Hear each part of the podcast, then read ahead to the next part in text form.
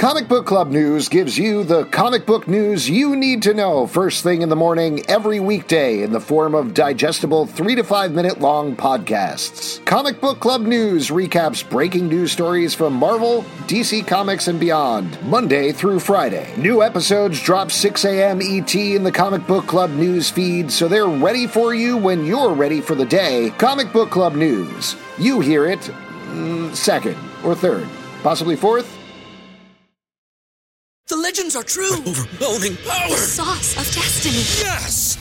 The most legendary sauce has arrived as McDonald's transforms into the anime world of WcDonald's. The greatest flavors unite in all new savory chili McDonald's sauce to make your 10-piece Wick Nuggets, fries, and Sprite ultra powerful. Unlock manga comics with every meal and sit down for a new anime short every week only at WcDonald's. Ba-da-ba-ba-ba, go! At participating in McDonald's for limited time while supplies last.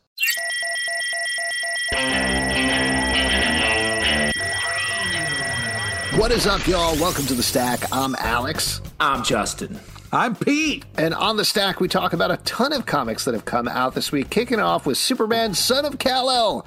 Number one for DC Comics, written by Tom Taylor, art by John Timms. Now, you probably figured this out from the title, but this is focusing on Jonathan Kent, who is kind of the new Superman, not exactly Superboy yeah. anymore. Superman is slowly losing his powers, so John is figuring out do I have what it takes to be the new Superman, assuming that mantle, and that's what they're dealing with here. Justin, I'm curious to hear from you. You've been super into super into a lot of the Superman titles. How this one worked for you? Um, I, I, like this a lot, and I have been. I was a big fan of the Super Sons um, yeah. uh, series that was going around for a while so it, I, I, was really happy to see Damian featured here. Yeah. The um, aging up uh, of our our son of Kal El here is always a little little weird to me, and uh, those little things like ah, I don't quite. Um, you don't love it, uh, but I do think it's handled really well here. I like the way they talk about um, how his powers are going to be working and how he is sort of this like more powerful and unique being in the DC universe, which is something that I feel like we haven't really talked about too much um, in the different uh, appearances of the character. So I, I, thought this was great. Pete, what about you? I I agree. Um, there were some really cool covers where you have like Robin being carried, uh, and he's got like his arms crossed, and he looks all curmudgeony. I thought that was hilarious. Did you uh, read the book or just yeah? could you pl- fucking let me get past? You know, Jesus Christ. Um, I love the kind of like talking it out while they're fighting the ninjas. I thought this was like really fun, a great way to explore the characters and their uh, relationship that they have. And I'm glad that they're focusing on it because it is such a cool part about these two characters. And yeah, I thought the the art was really really well done for this. And as far as like first issues go, I thought it really knocked out of the park. Got you excited for more and where the book lands, sort of the direction for it, where uh, truth, justice in a better world, as opposed to truth, justice in the American way, yep. sort of looking beyond America and sort of uh, tackling problems that feel very current, I think is a great area for this character to explore. This had big zero issue energy to me. Oh, how dare you! I know you don't like them. I don't mind a good zero issue. I think this does a really good job, like you guys have been saying, of setting up the character of John, setting up where he is emotionally, checking in with him and his relationship with Damian. Really liked all of that stuff. But where we got to at the end is where I wanted to be at the beginning of the issue. I want to see what's the conflict, wow. what's the idea, where is this book going, and I'm excited to see that. I mean, this feels like shades of Tom Taylor did X Men Red as well, right? Which was the proactive X Men team, and right. this feels like this might head in those directions a bit, which is yes. interesting, particularly since we've had tease teases that Jonathan Kent might go wrong. Like there might be something that he does that is unsuperman like, and I'm curious to see where that goes from here. As you mentioned, the art is really good as well, but this felt like a holding of a breath before we get to the main thing that's going to happen in this title. But a I'm holding of a breath. Okay, I'm sorry. I'm a clutching sorry. of the pearls. A, clutching, a clutching of the pearls. The holding of the breath. Alex oh feeling it this week emotional week for Alex, maybe. Big week. Let's move on then. Talk about Amazing Fantasy number one from Marvel by Kaare Andrews.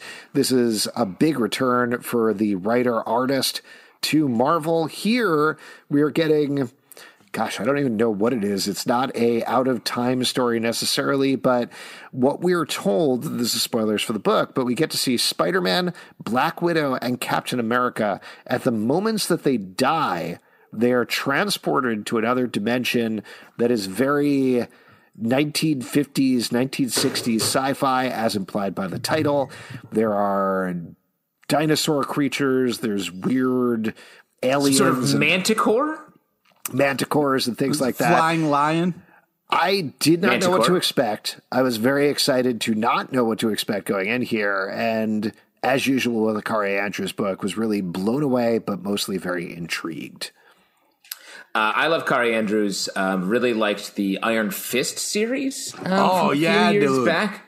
Um, really liked that. Great to see. Um, great to read this book. I love. I think the premise is really interesting. I love taking these characters just out of their contexts.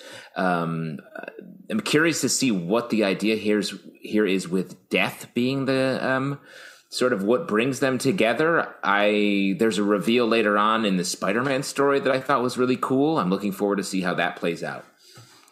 Um I yeah, I just feel like this is a perfect example of art meeting a cool idea in the best way. I think this artist working on this comic it makes it legendary.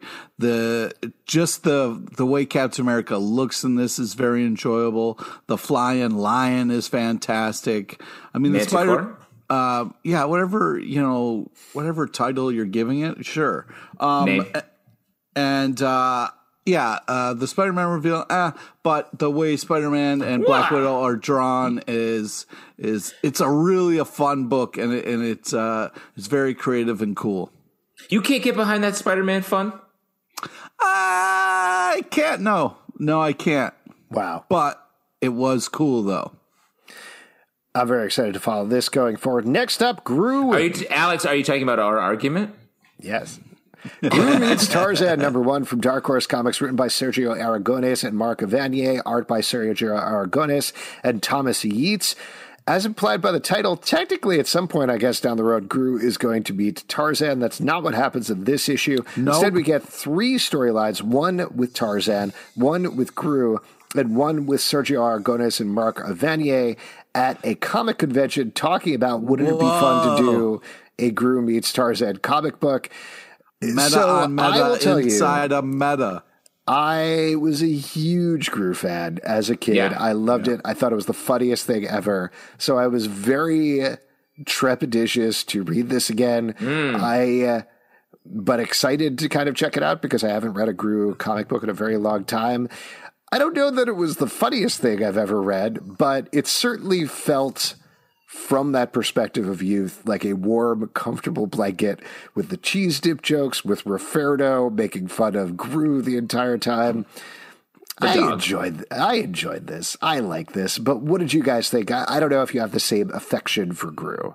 It feels like there's a baked-in apology into your review of this book, Alex. I'm I sorry. don't- I don't think I'm you just- need I'm to. sorry, you guys. I'm sorry I put this third in the lineup. I'm No, so you sorry. don't. You don't need to apologize. Oh, I feel mean, so I- bad.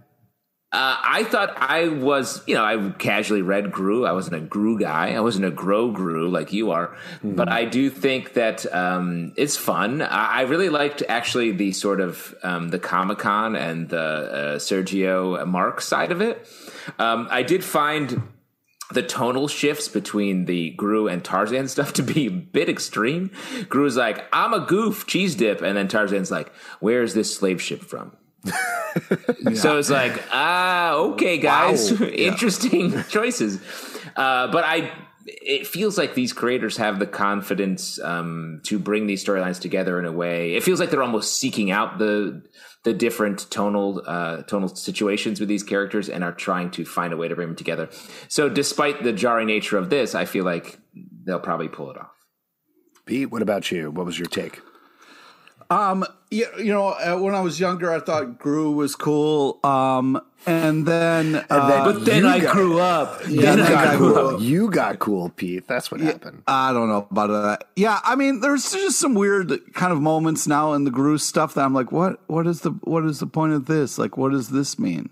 Like, what are you trying to say about Chiefs did- comic conventions? Because there's this thing where he's like, man, if one more person thinks I'm a different famous person, I'ma lose it. And then this uh, attractive woman comes up to him and says the thing that he's supposed to lose it over, and he doesn't. He ends up like like I I, was took like, all of that as very self-effacing. Honestly, I understand what you're saying, and I understand the sev- sensitivity there. But that's Sergio Aragonés. The the running bit is him getting mistaken for the creator of Spy versus Spy, right. Fun. which is very silly. And then uh, later on, for they talk to him about his fold-ins and everything, but him immediately being like, "Yeah, sure, I'll draw Spy versus Spy for this pretty lady," is very like the joke in my mind is on him doing that. It's not on like. Hubba hubba, sexy ladies are sexy or anything like that, you know? Yeah, I feel like it's about him being a hypocrite, and Exactly. I, thought it was. I didn't. I, I, I hear why your alarm bells went off, Pete, but I don't think it was super offensive. And uh, another thing on that note with Sergio Aragonés, like he is known as the Mad Magazine guy, he is known as the Groo guy, but that double page spread of the Comic Con Yeah. is crazy. So cool. Oh my gosh, just so much going on there, so many jokes, so many tiny little things happening. I thought that was great. So. I, I was very, I was pleasantly surprised by this comic. I thought. Let's move on to another one. Sweet Paprika, number one from Image Comics by Mirka Andolfo. This is a that has blown up in a very big way lately. I believe, I could be wrong about this, but I believe this is one of her first big things that is now finally coming out of the United States from Image Comics. It's about a devil who is a book publisher. She is very uh, terrible boss at work. Very pent up sexually at home. Both of those things are going on at the same time. There is a sexually free delivery boy. Maybe they're on a collision course of some point. I like- have been enjoying Mirka Andolfo's work. I think her cartooning style is really good. She's been doing some writing for DC as well. That's good. Curious to hear what you guys thought about this comic in particular. Uh, well, I think the, the Pause for yeah, effect. Yeah. The the art uh, uh, is great. I love the kind of like cartoonish, but also can be serious and scary at some points. Um, you know, uh, I I think that like. I'm happy that it's a, a woman uh, writing this and, and doing this stuff, and it's you know like hey cool like definitely get your groove on with whatever you want to. Uh, but I wasn't sure what the thing was with delivery dudes, but I, I guess They're fun. And plus, they're right at your house, so it's like e- it's, It's an easy, easy. Oh, transition. okay. yeah. Yeah. it's like I ordered dinner, but I also ordered a date. Well, I don't know if you should do that. Uh, what do you think, can, Justin? chicken- What- you can click a box on, box on Seamless if you're like Yeah. single and ready to hang out. it makes the it makes it it's a seamless. little same thing on Uber Eats. It's an extra fee though. Yeah. Um, I feel like the first half of this book, I felt like very much like work analog uh, to devil stuff, and I was like, okay. The second half, I thought really picked up when we got into the more interpersonal stuff and the more like internal to to Paprika here. So uh, I definitely uh, I liked it as it went on. Um, in the beginning, I thought it was just like something we've seen before. Yeah, I Unnatural, which is another book that she did about this pig lady who finds out that she's destined for something more, I thought was very good and really well done. And like the art style was a little more developed. This is a little more cartoony, sketchier. I think she's going for more of a fun style. So, um, not. Not my favorite thing she's done, but I think it's worth reading and checking out anyway. The anime kind of like fun of it is really great. Yeah, uh, yeah. Uh, to your point, Justin, I'm curious to see where this goes in a second issue. Next up, the other history of the DC Universe, number five from DC Comics, Yes. written by John Ridley, art by Giuseppe Camuncoli and Andrea Cucchi. In a way, we are living back to the first issue of the book that dealt with Black Lightning. Now we're focusing on one of his daughters and her development throughout the DC Universe. I thought this issue was great. I mean, every issue of this is great, but this issue in particular really popped for me, particularly for a character that frankly I don't know much about. Yeah, that felt like sort of I don't want to say a side character, but definitely like a smaller part of the DC universe here, and we really just get to explore so much of it. I'm surprised this book isn't getting more notoriety. Like I think it's so good. It really is like this deep dive character exploration of of of characters that have been in the DC universe forever. Like I don't think we get a lot of this type of storytelling in the DC universe. It felt Watch Watchmen esque mm-hmm. a little bit in the way it sort of breaks down, takes these older stories and like gets into them and finds meaning in them that wasn't there beforehand. Um, so I'm curious why it's not getting as much attention. And maybe because there there are there's so much like literal language here. And well, it's, it's basically yeah, it's it's a story that he's writing that Giuseppe Camuncoli and Andrea Cucchi are illustrating versus straight like dialogue driven comic books. So that might be part of it. It's very dense, but this is Thunder, right? Is the is the character mm-hmm. not yeah. the other one is her sister Jen is lightning. Yes. Lightning, right? So it's Thunder and where they get to with the resolution by the end, where it's just the family all talking to each other, which I have to assume was some bizarre thing that happened in an issue of Teen Titans or something like that, or Outsiders or whatever, is really one of the best Black Lightning stories that I've ever read, just in terms of his emotional development and treating him like a real character. I thought it was phenomenal. Pete, what did you take? What did yeah, I just, I first off, I agree. This is really powerful. Uh, what DC is putting out. I really wish more people were talking about it because it's, it's really great. Um, I, I, I, the art's unbelievable. The kind of way that the storytelling is brought to life in these stories are so great. The fact that like uh, you know, one of the characters was just like, yo, Batman, like, don't even try this. Like, I've been here longer. Like, you can't just show up and claim the outsiders. I thought that was so cool. I really loved the kind of characters uh, uh, dealing with the DC history in a way that kind of like voices how they felt about it going through it. I, I just think it's such a great thing, and I'm so happy that it's being done in such a powerful, cool way. Yeah. And even beyond like the uh, exploration of the just the emotional side, uh, would it like race, everything there, gender, um, sexuality, like yeah. the way we get into uh, Thunder's powers is even mm-hmm. just like super interesting. So like this is just checking off uh, so many boxes of just great storytelling.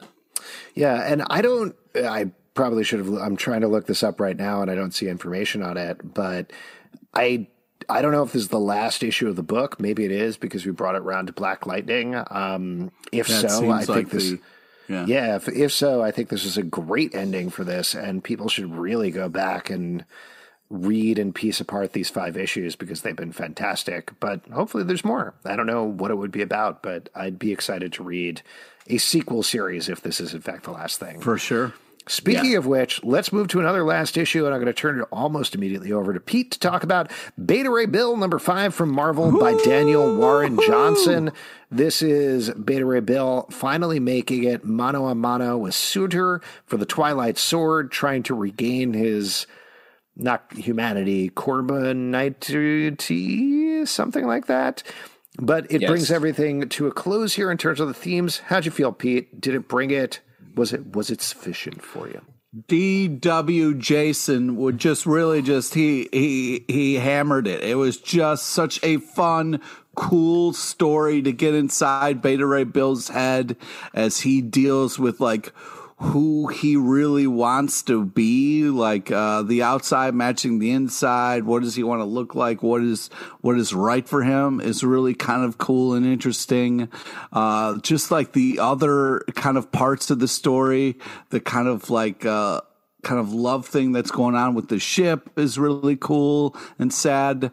But I mean, the fight sequences and the action when there is a brawl, uh, Daniel Warren Johnson draws fights and like you feel the punches, you feel what's happening in such a cool actiony way.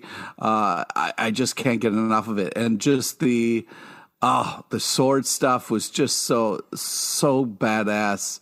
Uh, I, I, yeah, there's just some great stuff that I don't want to ruin, but unbelievable. Like cool gun stuff and all, all, it's just it's enjoyable on many levels, and the uh, art and the storytelling are just uh, beautifully met. I hate to use this term a little early, but a great headlopping in this comic. yeah, spoilers, dude. I was trying to not say that. No, you you don't know what I'm talking about. Nobody knows what I'm talking about unless you read the book. Um, and I want to give a shout out. I agree with you, Pete. I thought this was great. Just great art, great fight sequences. Um, I want to give a shout out to the uh, supporting characters here, which I thought were awesome. Scourge was great here. Scourge? Pip the Troll. Scourge. Uh, Pip the Troll is so fun here. That's a character I want to see more of. I loved him back in the old Warlock and the Infinity Watch days. Like, bring that guy back and then uh, Scuttlebutt the ship. Fun Scuttlebutt. character. Oh, man. Little relation here. Yeah. I would love to love, like, if I had a, fell in love with my car, it's fun. Oh yeah, Yeah. I I really like this. I thought the Oh, series Alex. you watch your goddamn mouth. You're lucky we're not doing a show together. You're lucky. Wait, you're we are together. we are doing a show together. Well, I What are meant like I would punch you right Oh, now you if would we were punch in me the right same in the room. face. I wish it was a virtual art way to do is that. gorgeous. I thought this was great. I felt like this book, and I think it was purposely so, but it felt like it ended with ellipses instead of an exclamation point. It felt like hmm. there was more Sure, to say about Beta Ray Bill, say about more. the character. You want them to want more. Here, here's the thing. I understand that's a function of working in ongoing comics, and that's probably what's going on here. But the rest of this book has been so good and so big and so definitive. I wanted to see, obviously, not an actual ending for Beta Ray Bill, but I wanted to see like a definitive endpoint here. What happens with him? What happens with his ship? What happens with uh, no seriously like there's a romantic relationship there and i feel like we're left with a question mark of exactly what's going to happen it feels like it's the sort of thing where like oh beta ray bill is going to be in this avengers crossover in a couple of months so we got to leave him in this place at the end here and that Right. to me is a little frustrating that's all Yeah, I, I hear Well, I'm that. s- whoa, whoa, whoa, hold up. I'm sorry that whatever expectations you wrote in your head wasn't met here with what was happening. But, you know, sometimes it's not always having things come to a perfect ending. You know, these characters kind of live and breathe on their own and go through ups and downs. You can't sum up somebody's life all the time in five issues. I'm glad it all wasn't kind of cookie cuttered and brought perfectly back around or there was a you know I, I liked the fact that there was space at the ending for more Uh, Pete, famous for loving open-ended endings to series, Loki, Loki. Um, but if I can sum up your take, Alex, maybe you got a Beta Ray Bill, but you wanted an Alpha Ray Bill. Ooh. That's exactly what i was thinking thank you for saying that let's You got on a to Beta Ray Bill, but you wanted a Beta Ray William. i think the first one was closer will i Department- am You just edit in the one that you think is This is better. great. Let's just keep adding stuff to this. The Department of Truth number post. Yeah, sure. The Department of Truth number 11 from Image Comics written by James Tynion the Fourth, art by Martin Simmonds. This is the second part of the Bigfoot arc as we're finding out more about the truth behind Sasquatch himself uh, as our main characters wander through the woods. Justin, maybe I'm wrong about this, but I feel like this is one of your favorite books, but you've been off. yeah you've past missed like the last while Missed we a two i'm so excited to hear what your thoughts are. We've been talking about this book without you.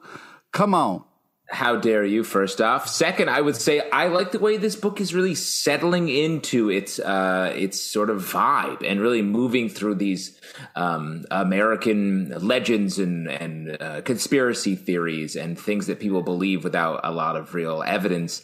And uh, the formula is set. It's like they have to put a stop to this thing before it causes damage.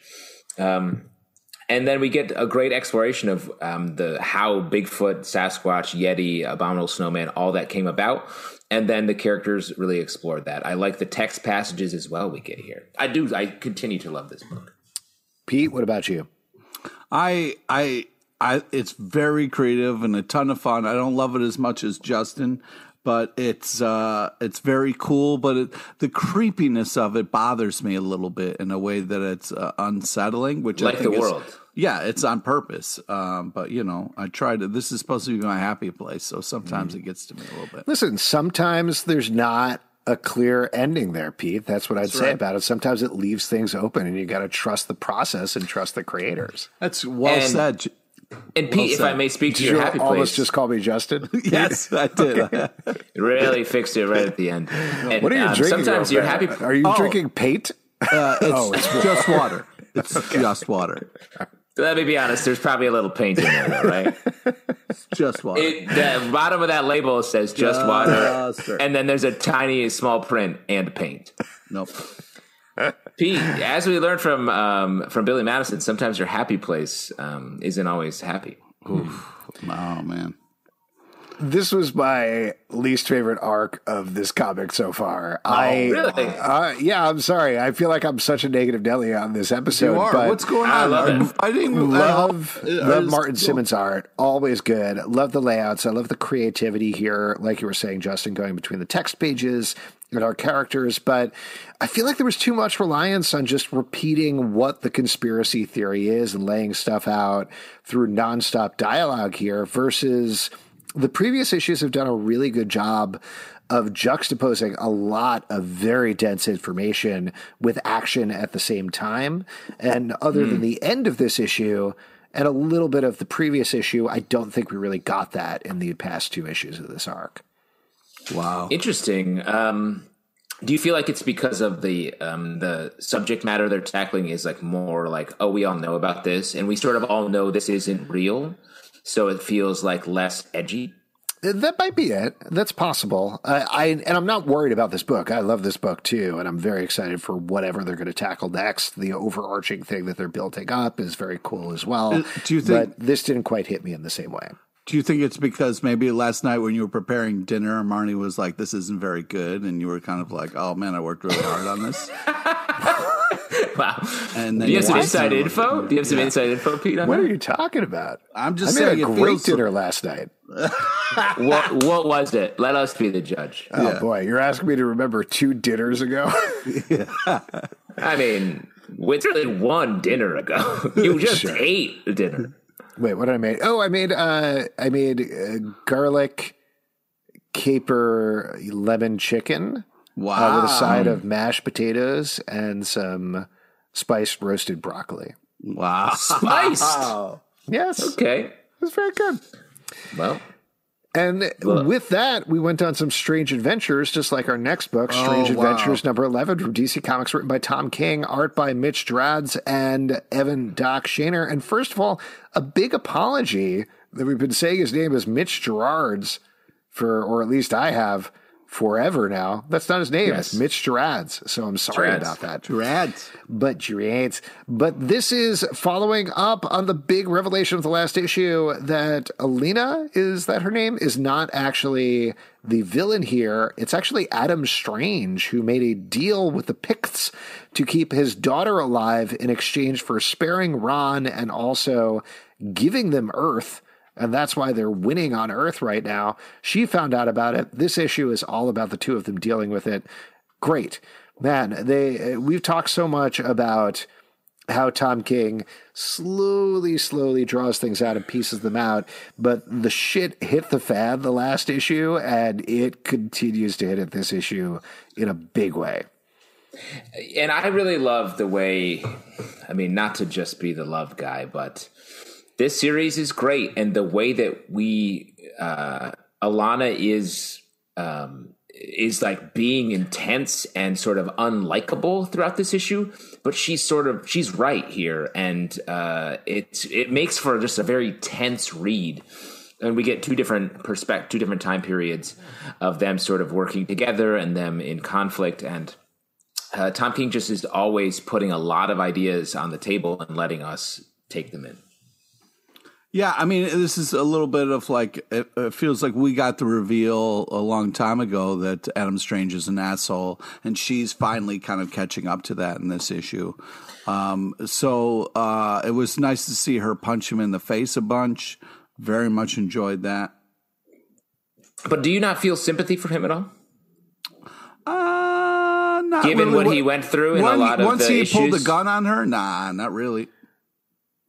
W- given this, the, all the things he went through with the um, a very intense torture, uh, I think maybe that's a larger point that Tom King is making about what war, torture, what those things do to you, and uh, sort of reset your moral clock to a point where uh, it is much more about smaller ideas and, and and more connected. You're like just trying to survive and keep your family alive.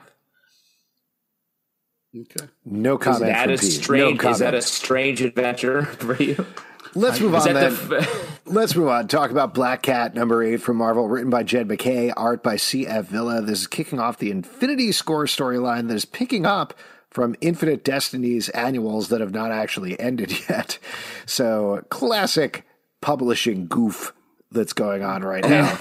but this is another great, fun caper from Jed MacKay and team that have really amped up what Black Cat is and what she can do in the Marvel Universe. I thought this was a lot of fun. Justin, I know you're a big fan of these. What'd you think of this one? one of my favorite books on the stands right now. I love the way that this book is is treating Black Cat and her team. It's just great heists every issue with just like great references. We get some Shakespeare in here. We've got the movie The Saint in here. Like it's just really smart writing. The fight between uh, Black Cat and Nick Fury here is really good. And then the reveal at the end, it's just using this book feels like so right now in the Marvel uh, comics universe. And I hope a ton of people are reading it. I'm glad that Justin likes his book. I think that it's you know it's fun. It's Black Cat. Yeah, I'm happy for you. I'm glad that you have a book that you're enjoying so much. That's great. Uh, you know, Black Cat doing Black Cat stuff, which is fun and cool. Uh, and then somehow she outwits Fury, which is okay. All right, okay, sure, sure. Pete, you're a And cat guy. You're a cat guy. What's up? Yeah, that's true. Uh, to be fair, it's also it's Nick Fury Jr., so he's got like That's true. Yeah. It's, a yeah. little a little less. Also, skills. it's cat. It's Black Cat's book, so you know that's kind of how it's going to work with comics. yeah. Nick Fury wins and he kills her. Would that be better? Yeah. Well, you know, sometimes Alex stories don't have to come around to a perfect circle. Okay, that What doesn't make any fight? sense. What is in this this fight you're context? Yeah. well, Made in Korea, number three from Image Comics, written by Jeremy. Wait, but Alex, what do you do? You like this book? Oh yeah, I, I think this is super fun. I really enjoyed this. I wish we had read the Infinite Destinies annuals before we got here, but very curious to see how this goes. Clearly, now that the Infinity Stones are part of people, she's either trying to steal the stones from them or steal the people. Either way, that sounds super fun and maybe kind of gross as she pulls some stones out of people. I don't know. We'll see what happens. And if Black Pull Cat gets the Infinity Gauntlet, that's pretty messed up and fun too. Love it. Good times. Made in Korea, number three from Image Comics, written by Jeremy Holt, art by George Schall. This is very quickly becoming one of my favorite books about a little baby robot who is slowly figuring out how to be human. At the same time, the guy who gave her some errant programming is trying to track her down and bring her back so he can get the programming out of her. We were, Pete, I remember you and I talked about this one the last issue. We were very worried what was going to happen after the cliffhanger there, where after she met some bad boys at school and they showed her some guns, things get progressively worse here in a very bad way. But I love how this series is just going for it, like really pushing things in terms of politics, in terms of emotion, in terms of the characters. It makes me nervous for them, it makes me scared, but that's exactly the place that you should be in a book like this. Oh, interesting. Yeah, I, I, I am very scared with this book. Uh, as parents, you know, this has to be terrifying to you. You know, a, a kid falling in with uh, other kids who just want to, you know, rob I hate banks. it when my kids fall in with other kids. That's the yeah. worst. I, Yeah. it's got to be nerve wracking because it's like, what if those kids are mini bank robbers, Mm-hmm. and then next thing you know, you know, my kid's robbing banks. You know? So my kids But are kid- going to camp right now. I don't know if you do the same thing, Justin, but every day before I send them off, I'm like, now kids, don't make any friends today. Yeah. Okay, have fun. Bye. But here's the thing: kids are going to rob a couple banks. It's just part of growing up, um, and you just got to make sure they're robbing the right bank, not some big fancy bank, but more of a kid bank. By the way, where are your kids, Bonnie and Clyde, going to camp this year? Um, they're at a um, a, uh, a where you take um, a money laundering camp. Oh, they're at a money laundering camp. Smart, it's really um, you just got to learn to teach the skills they're going to use. Yeah. Um, but I like this book. I think the art in this book is really good, and I agree with you. Um, the visual, just the visual storytelling, I think is really cool here, uh, sort of throughout, and it does feel like that sort of cool sci-fi indie feature almost um, uh, movie I think this could easily be like an Ex Machina type movie. Mm-hmm. Absolutely. Ooh. Next up, Infinite Frontier, number three from DC Comics, written by Joshua Williamson, art by Paul Pelletier, Jesús Merino, Tom Derenick, and Xermanico. In this issue, we're continuing to get this broad scope of the DC universe as something has gone wrong. We don't see him in this issue, but Darkseid is controlling Psycho Pirate and the Black Lanterns or something like that. But I- I'm I'm digging this. I like this. I I know I keep saying it every issue, but I think it's very effectively giving off those 52 vibes from back in the day. And I was initially a little resistant because I didn't want to get into another event, but now I'm very curious to see where this goes. I agree. I'm also like this one really kind of got me on board. This issue did a great job of like starting with these like headlines and stuff to kind of bring us into the story. Uh, I love this President Superman character. This is such a cool Superman who's like, you know, it's not all about punching. We got to talk things out. Magog. I th- I thought that was Magog. very cool. Right, Magog, Magog, you got to talk it hey, out Magog. with Magog. You got to hey, be like, Magog. Hey, Magog. Yo, we got to talk this out, Magog. Sit down. Let's chop it up. Come on. Yeah. Pasta yeah, using Magog. that Philly accent. Uh, I like this series a lot. This issue felt very much sort of in the middle, a middling issue oh, of like your bullshit.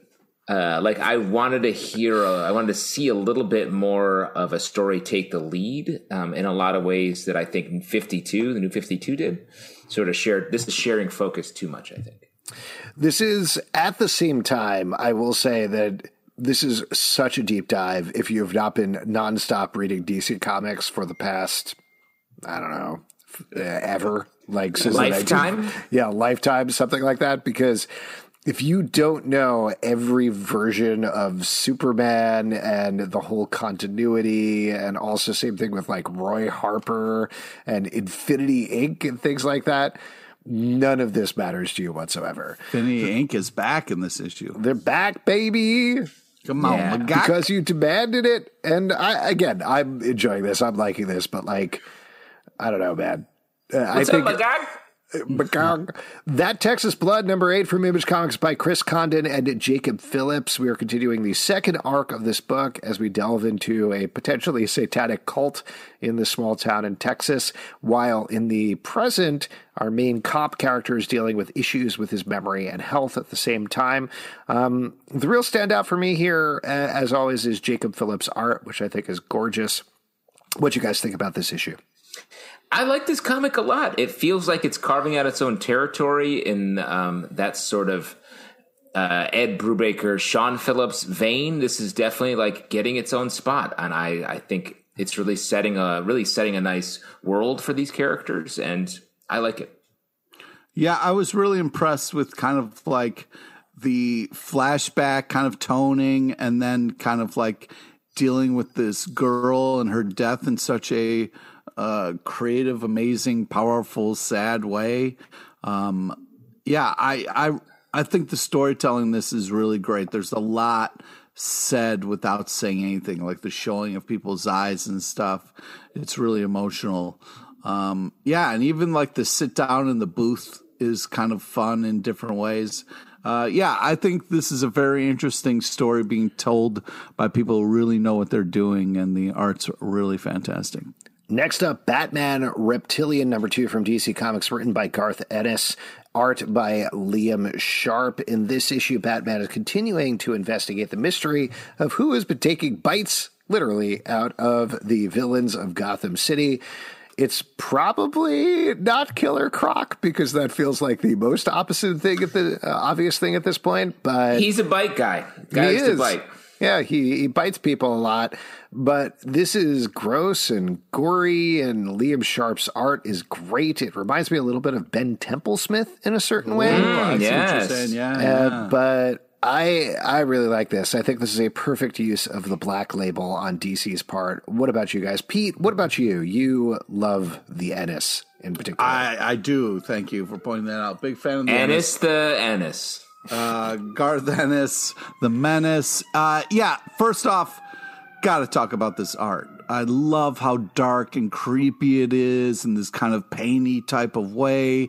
It's a great look for Painty. Gotham. Uh, Gotham. It's it's really And you kind know of paint because you've been drinking it all night, right, Pete? That's right. Just water it's and paint. Just water. and just paint. water, guys. It's just a little bit of paint. Just water. um, and uh, I, it's just such a cool fit for Garth Ennis because he has this kind of edge to him. But sometimes I'm like, yo, this is pretty harsh. Like Batman is fucking straight up a dick to Penguin. Uh, the way he talks to him and treats him is a, it's a little, it's a little much, a little squinch too much. But uh, you know, I gotta trust the Ennis. Uh, he knows what he's doing. Ah, this is fine. I don't know. Oh, wow! come on, man. Not All my right. thing. The art's cool. I do. I agree with. The Ben Templesmith comparison is cool, but I'm just like, uh, it feels like, haven't we been here? Wow. Haven't Wow. we Wow, been here? interesting. Come on, man. Well, let's move on to something that I think you surprisingly liked quite a bit then, Justin. The headlopper number 16 from Image Comics by Andrew Maclean. You've been a big booster of this book since the very beginning, since issue From one. jump. You've been the And main I- person. Don't you dare. Been pushing this title for so long, despite Go a lot of people on this podcast not being on board with lopping the lopping of heads. Oh my um, god. Yeah, I like this book a lot. Um, this, I said this as on the live podcast as well. This feels like just playing a great old NES game. It's like playing Zelda, where you're you're or Gauntlet. You're fighting your way through. Gauntlet, you're sure. unlocking the mysteries. You're getting through stuff. It's funny. It's great action. Um, I'm invested in the mythology. Uh, the art's fantastic. It's just a great comic. Pete, what about you? You're kind of a late adopter to this book. Go ahead. Sort of new to the book. my god. Go fuck yourselves. I've been saying since the first issue, this is glorious. This is just so much fun. It's great to have like Conan the Barbarian, but like cartoony. No, his name's Headlopper. I think you maybe you're confused about the book. I was making a comparison. Um, Oh, sorry. It's hard to tell with a new reader. Conan the Barbarian, by the way, is based on the character of Groo, uh, the Wanderer. In case you're wondering. Wow, a lot of competing ideas happening right now.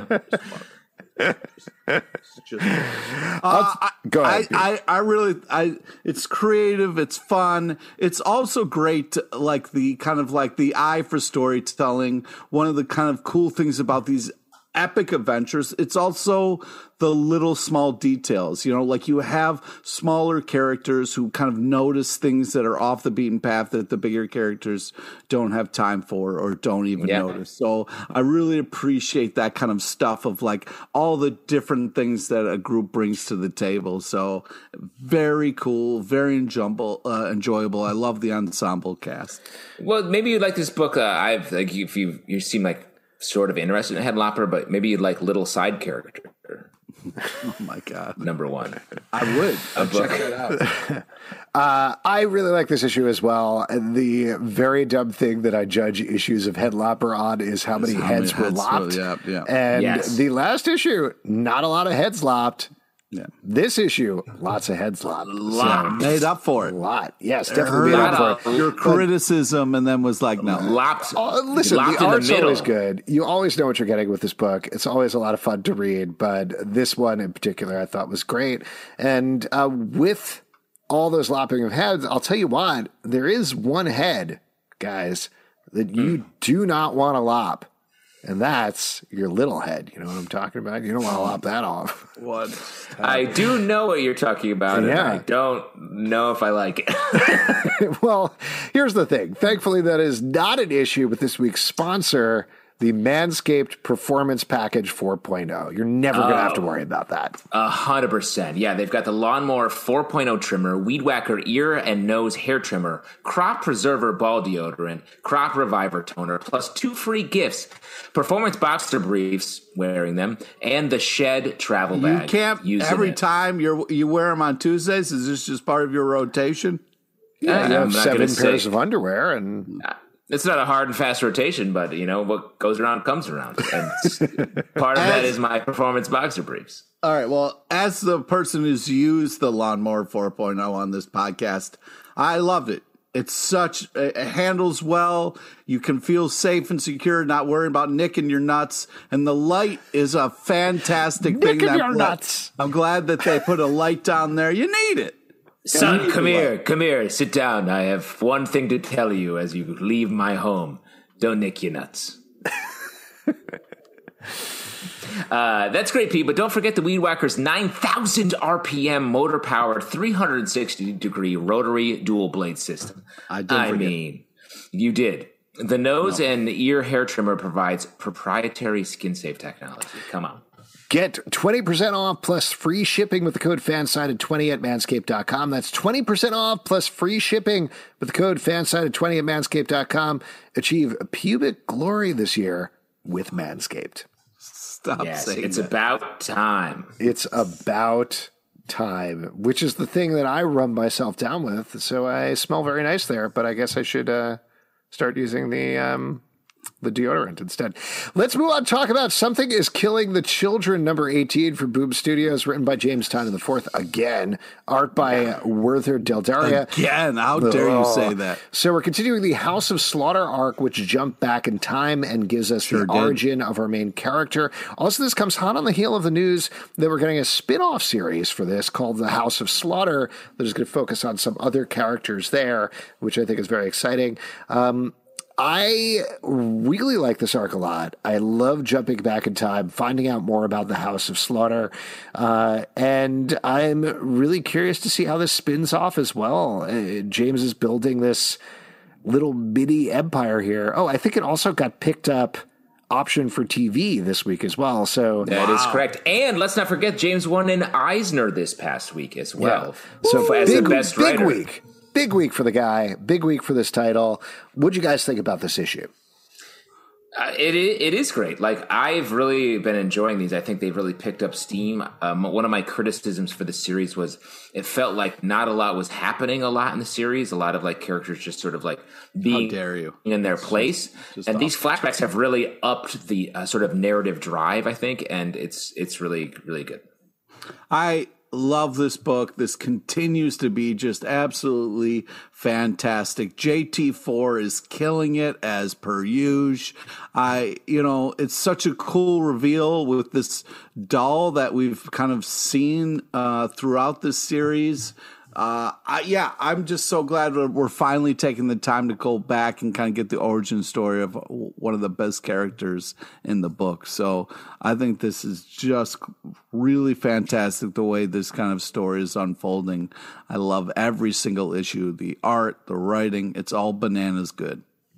Checkmate number two from DC Comics, written by Brian Michael Bendis, art by Alex Maleev. In this issue, we are continuing to see our detective heroes fight against Leviathan. Uh, what do you guys think? Yeah. Well, here, here's the thing: is that it's Brian Michael Bendis. You know what you're getting at this point. Alex Maleev, phenomenal art. My issue here is even though everything is well characterized, well drawn, it's a lot of former Manhunter, whatever his name is now. Is he called Leviathan or something like that? Just like Technically, I believe. yeah, so. just kind of posturing and being like, I'm the biggest badass in the entire DC universe. Here it comes. And there's little bits that I like. I think the stuff with Talia al Ghul is great. Cool. She was left in a really bad place in the last issue and comes back in a big way this issue, which I think is smart. The focus on Lois Lane is great. But otherwise, I, I just want this to get somewhere. Like, I want this to do something, you uh-huh. know? I feel like that's been just indicative, or it's been endemic to a lot of Bendis's work in DC. Like it feels like it's like you're at a party and this guy's cornering you and being like, "No, no, this is really cool," and you're like, "Hey, man, I don't know about the cryptocurrency you're talking about right now, but like, I, can I go? I want to go buy the guacamole for a little bit." And it feels like a lot of his books have been like, "This is so cool. You wait, you don't even know how cool this is," and I'm like, "I don't because you're not showing me. You're telling me how cool it is."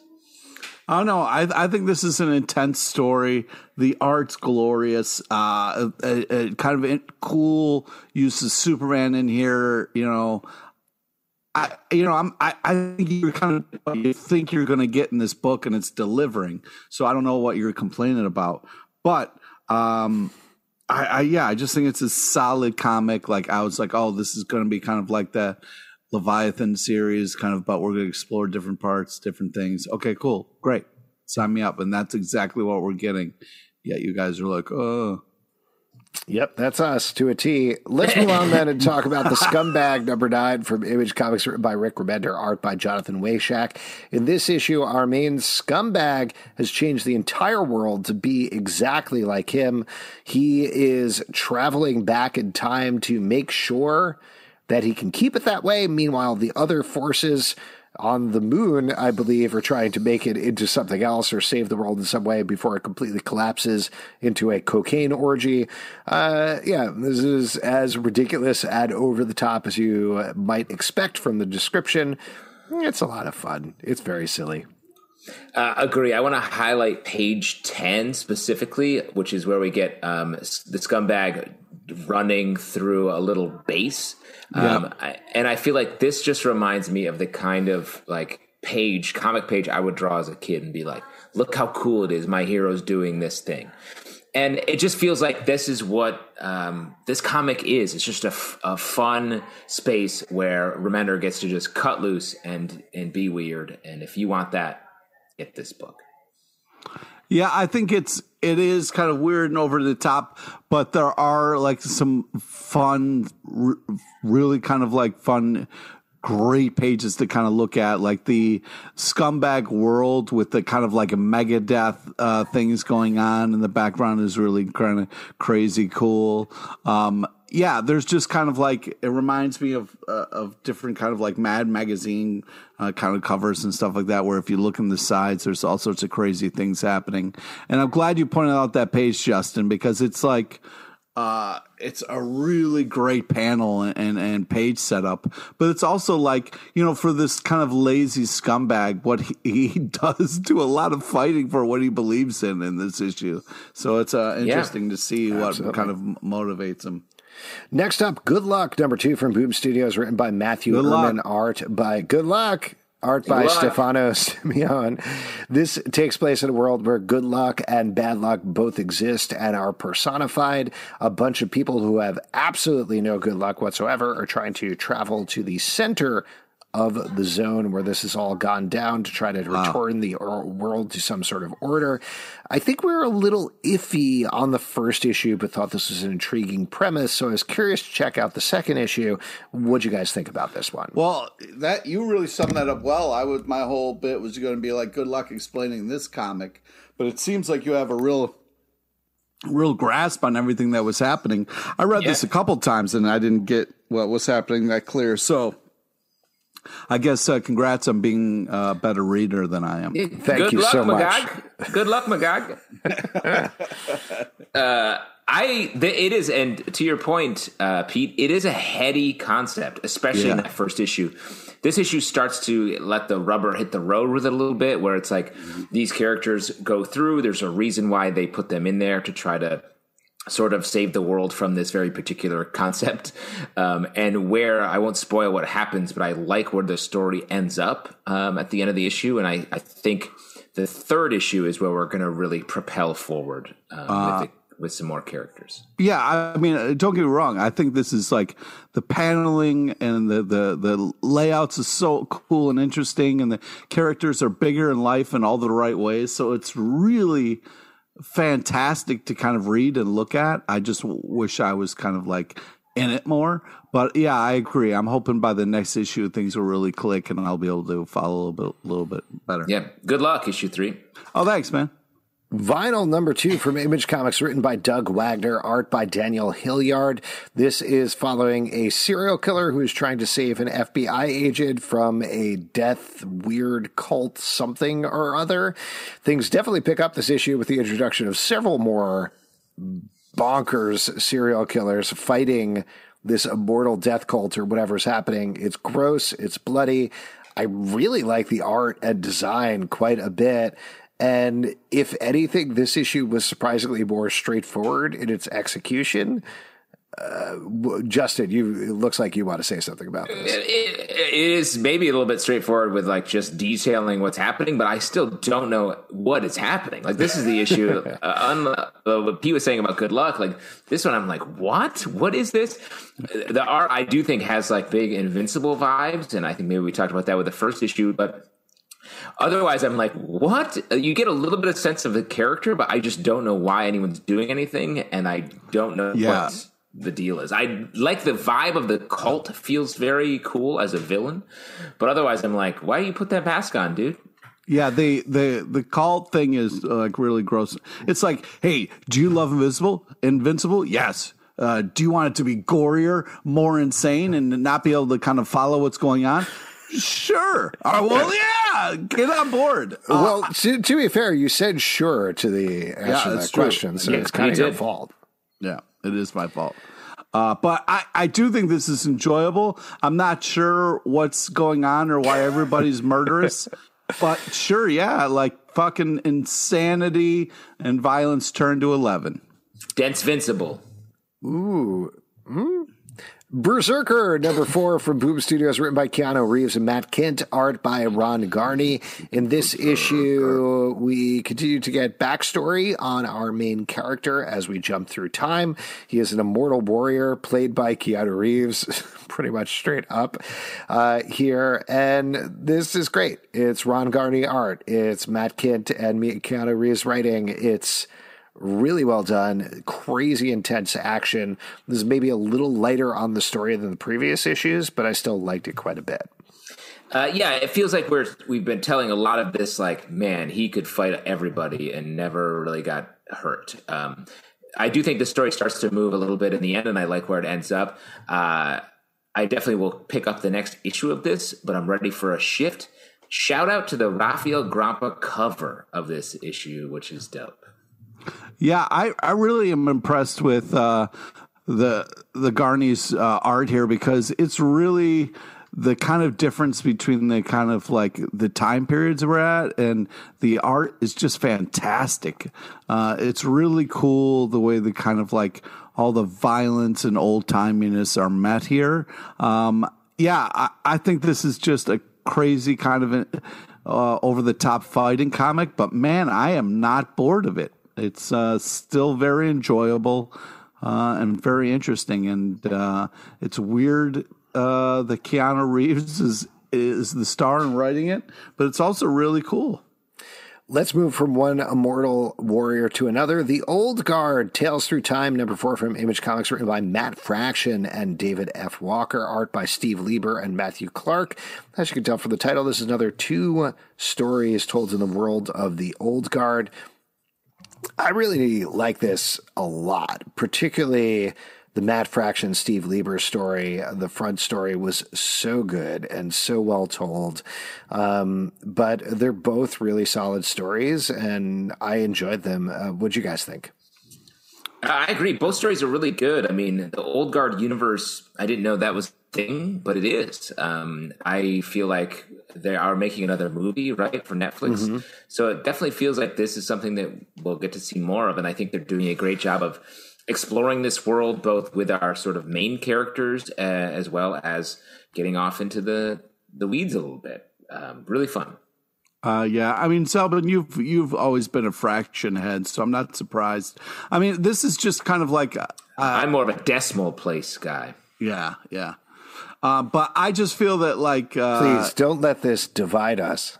oh my god, Yeah. that you guys are dads and you're making jokes.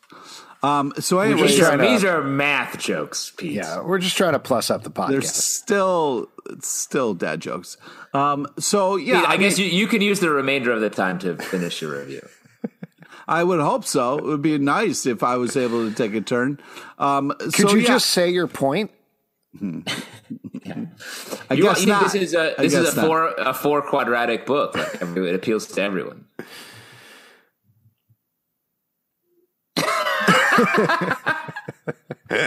Go ahead, Pete. I'm really not going to say anything. Okay, so this, uh, yeah, I was just surprised at how like cold this is. Like, uh, I guess in the, in the kind of the movie, um, Charlie Theron brought a little bit more heart to the character, and this it's like you know how to make a ghost town, kill everybody. It's like holy shit.